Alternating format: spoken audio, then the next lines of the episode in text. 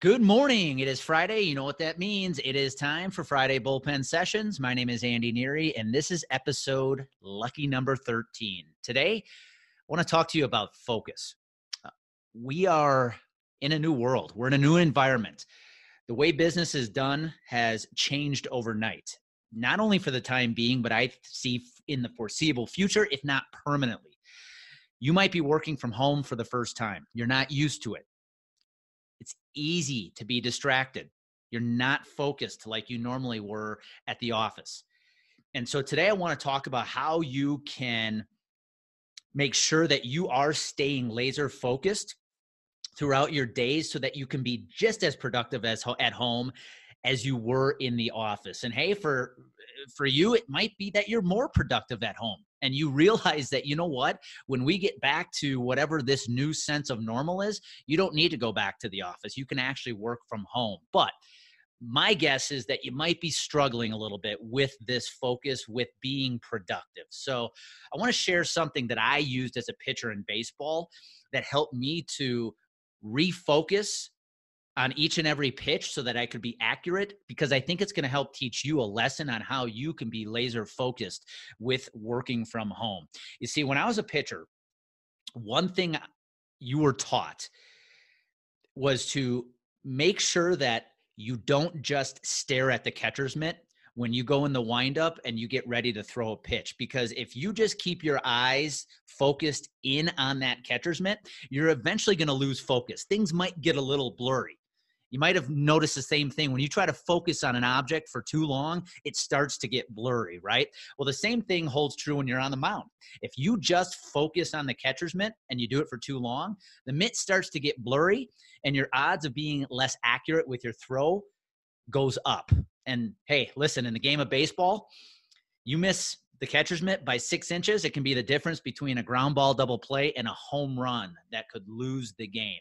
And so, one thing that I was taught, one little tool that I used to make sure that I could refocus and be laser focused on the catcher's mitt was that when I went into my windup, I would take my focus, my eyes off the catcher's mitt for a split second. And just that split second of me looking somewhere else coming back to the catcher's mitt allowed me to refocus, get that laser focus in on the catcher's mitt. It looked clear and it allowed me to be a lot more accurate with my throws. And so, what I actually did is each and every inning I would come out to the mound, I would draw an X in the dirt on a 45 degree angle to my right from the pitching rubber. So that when I would go in my windup, and I hit a certain point in the windup, I would actually look down at that X for a split second. And then when I looked back at the catcher's mitt, I had that laser focus again. And I share this with you because when you're working from home, you do have to take your eyes off your work for a split second. But that split second might be five minutes, 10 minutes, 15 or 20 minutes. My point is this working from home, I actually see more people working more hours now than they actually did when they were in an office setting. Why? You're working on a fear, you're working on an anxiety. Work is always there because now you're working from home. Listen, you have to give yourself the space to take breaks, to take your eyes off the catcher's mitt, if you will, so that when you come back to your work, you're focused, you're re energized, and you have that laser focus so that you can be productive throughout the day.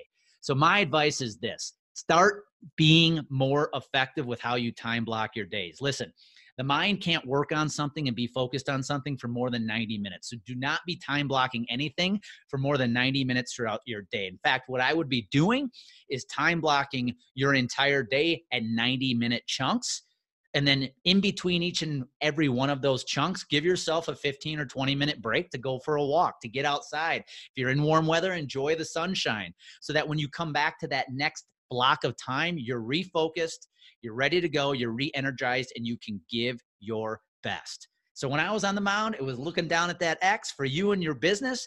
It's giving yourself the space to get out, to take a break, refresh, re energize so you can bring your best throughout the day. If you do that, I promise you, you won't be working those long hours. You will get more done in less time. And heck, again, when we get back to this new sense of normal or some kind of normal, you may realize you want to keep working from home the way it is. So, hope that helps. get out there, start time blocking, use this little tip to refocus uh, your, your mind, refocus your energy throughout the day, and let's go make it happen. Have a great weekend, and we'll talk to you next week.